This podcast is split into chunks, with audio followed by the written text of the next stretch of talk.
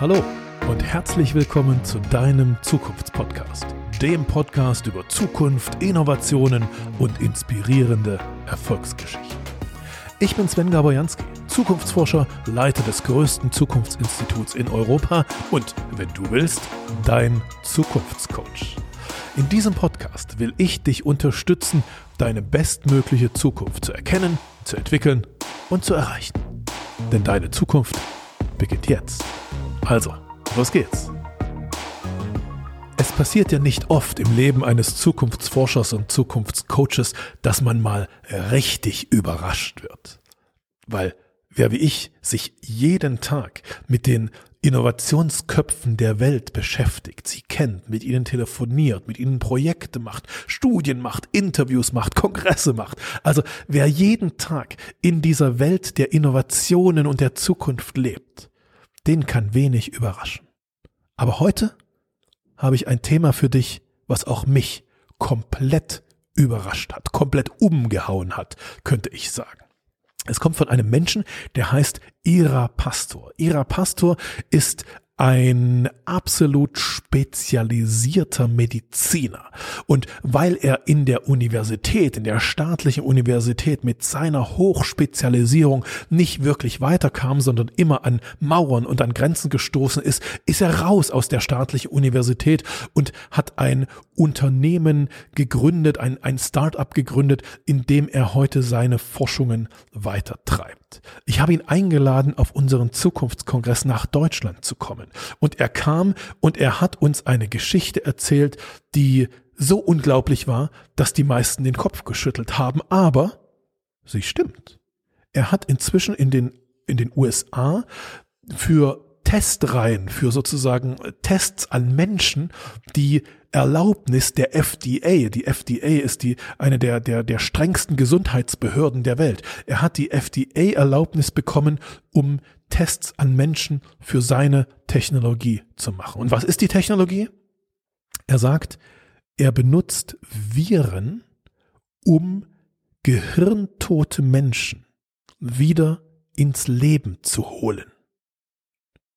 Menschen, die hirntot sind, die bisher nach allen Regeln von Medizin und Wissenschaft als tot gelten, sagt ihrer Pastor, sind nicht tot.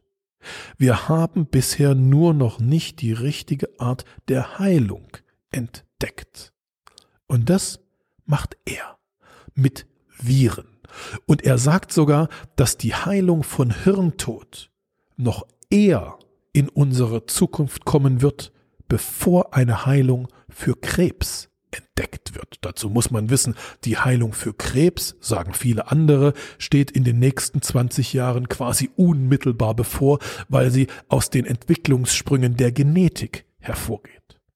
Also, zusammengefasst, werden wir in den nächsten 20 Jahren eine Heilung für Hirntod in dieser Welt haben?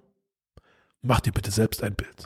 Ich habe Ira Pastor eingeladen auf diesen Zukunftskongress. Er hat seine ganze Geschichte erzählt und heute teile ich seine Geschichte mit dir. Lass dich inspirieren. Thank you. Good afternoon. So, yes, I am the CEO of a US based life sciences company called Bioquark. And no, we do not make the German spreadable cheese product. We are focused on what we call in house the three R's regeneration, reversion of disease, and ultimately rejuvenation as it pertains to aging and age related pathologies, all with the goal of coming up with biologic solutions to many of the chronic diseases that are responsible for human degeneration, suffering, and death. Uh, you know, famed German anatomist Dr. Erich Blechschmidt once said that no cell, or for that matter, no tissue, organ, limb, body segment can ever be viewed as a static entity, but as a momentary aspect of spatially ordered metabolic movements. In this prescient and elegant statement by Blechschmidt about the difference between a mechanism and an organism, Blechschmidt highlighted both the failure in the last century of coming up with true, true cures for any of the chronic diseases that kill us, but simultaneously and paradoxically, offered a solution out of this biologic stagnation. If we're willing to listen to nature and listen to the past. And when I talk about the past, I don't refer to our embryonic past only, but also our much more distant evolutionary past and all of the species that came before us. Because we don't think about it much, but we currently occupy a planet with many organisms that, from a health and wellness perspective, are much further advanced than we are. Many organisms, like the amphibians, could regenerate complex body parts, including limbs, spinal cords, whole eyeballs, hearts, and major sections of the brain in perfect structure and function throughout a lifetime. Similarly, you have species like the planarians that have remarkable capabilities for cellular and genetic damage repair when it happens. And cancer, as an example, in these species is shrugged off like the common cold, and tumors have been seen to spontaneously remodel and reintegrate as normal healthy tissue. Uh, we have organisms on this planet that age very slowly and exhibit so called negligible senescence, others that like to age in reverse, and a few that technically even die and are reborn. Well, needless to say, we as humans don't have these capabilities today. Uh, we typically do not uh, return structure and function when we are damaged. And while we do possess some robust DNA repair capabilities to guard against daily perturbations, these are diminished substantially over time as we age.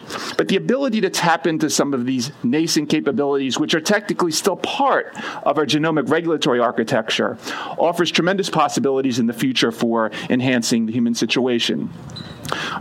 Over the last hundred years, most of the pharmaceuticals, biologic, and consumer healthcare products that we use had their origins from nature, primarily from plant, fungal, and bacterial microcommunities. However, the really smart people will tell you that we've only begun to scratch the surface in regard to what nature has to offer us. Newer research disciplines like interkingdom signaling, semiochemical communication, the respective abilities of living signals from organisms to affect the human genome, not to mention in-depth study of the microbiome and the virome, are highlighting entirely new ways that non-human bioproducts can affect humans for positive transitions in health and wellness. So we are at a point where we need a new convergent knowledge base that integrates knowledge from regenerative biology of non-human species, evolutionary genomics comparing species, and ultimately the area of biocybernetics that can analyze the complex information processing that goes on during some of these biologic events. So, what are some of the short term translational opportunities? Well, needless to say, we feel we're going to have to move a little bit beyond the traditional pharma model of sort of the single magic bullet. These are complex biological mechanisms, and complex biological mechanisms are going to require much more complex bio pharmaceutical interventions than we've seen in the past. One area that we've been very excited about is what we call combinatorial biologics, whereby we analyze the dynamics that are occurring, say, at epimorphic regeneration, and look for proxies in humans that still exist. We've been very excited in studying the area of activated ooplasm, so the biologic milieu found within eggs or oocytes prior to fertilization events. It's very interesting because this is where we find the three R's in humans still in action. We see rejuvenation, of embryonic age. We see reversion, the cleaning up of the embryonic genome, the remodeling of organelles. And then we see the, ge- the generation side of regeneration and the way the embryo is supplied with the complete set of morphologic determinants to support it on its journey forward through embryogenesis and morphogenesis. It is this reason why all of our children come into this world age zero. Uh, they come out of the womb with 10 fingers, 10 toes, two arms, and legs, and are not born with the traditional chronic diseases of older age. You never see a baby born with Alzheimer's disease. And for all ladies in the audience, uh, take a bow because you are responsible for all this biology. Men, we do very little in the process. But ultimately, um, we are looking at ooplasms and studying bioactive factors responsible for these reprogramming events and transitioning them not from the germline, but to the 50 other trillion cells that our bodies are made up of.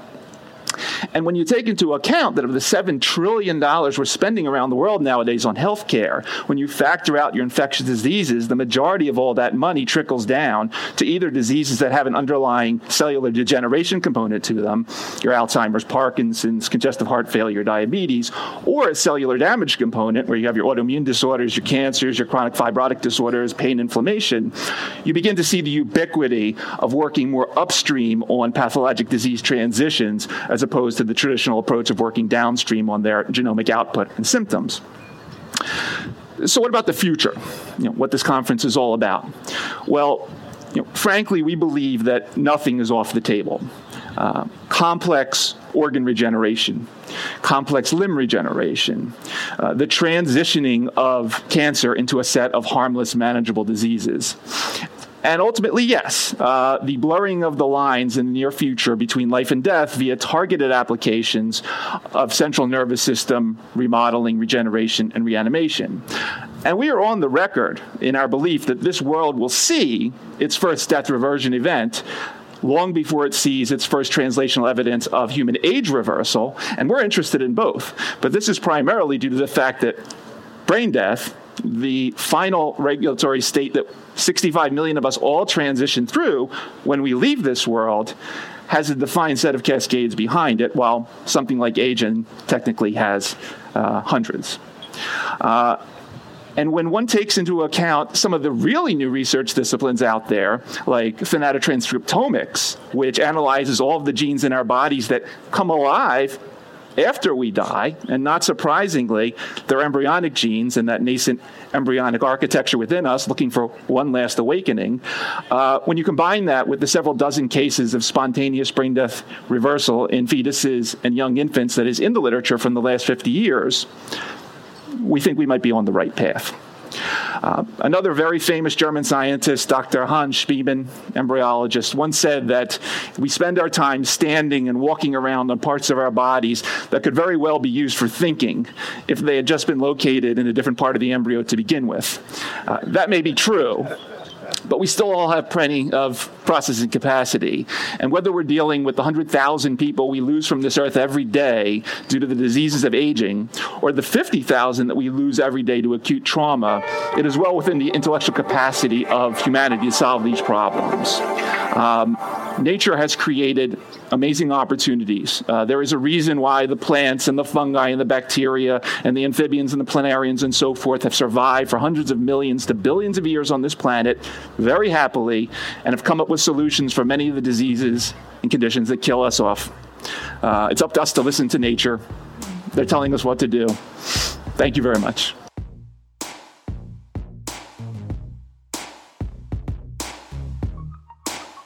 Danke dir fürs Zuhören im Podcast Zukunft entdecken, entwickeln, erreichen. Wenn ich dich inspirieren konnte, dann teile es gern mit deinen Freunden und mit deiner Familie. Mehr Infos zu deiner Zukunft, wie man sein bestmögliches Zukunftsbild entwickelt und wie man es erreicht, findest du in meinem Blog unter jansky.de. Und dort habe ich dir auch noch ein kleines Geschenk für deine Zukunft hinterlegt. Hole es dir gleich ab unter jansky.de slash Geschenk. Bis zum nächsten Mal und auf eine großartige Zukunft.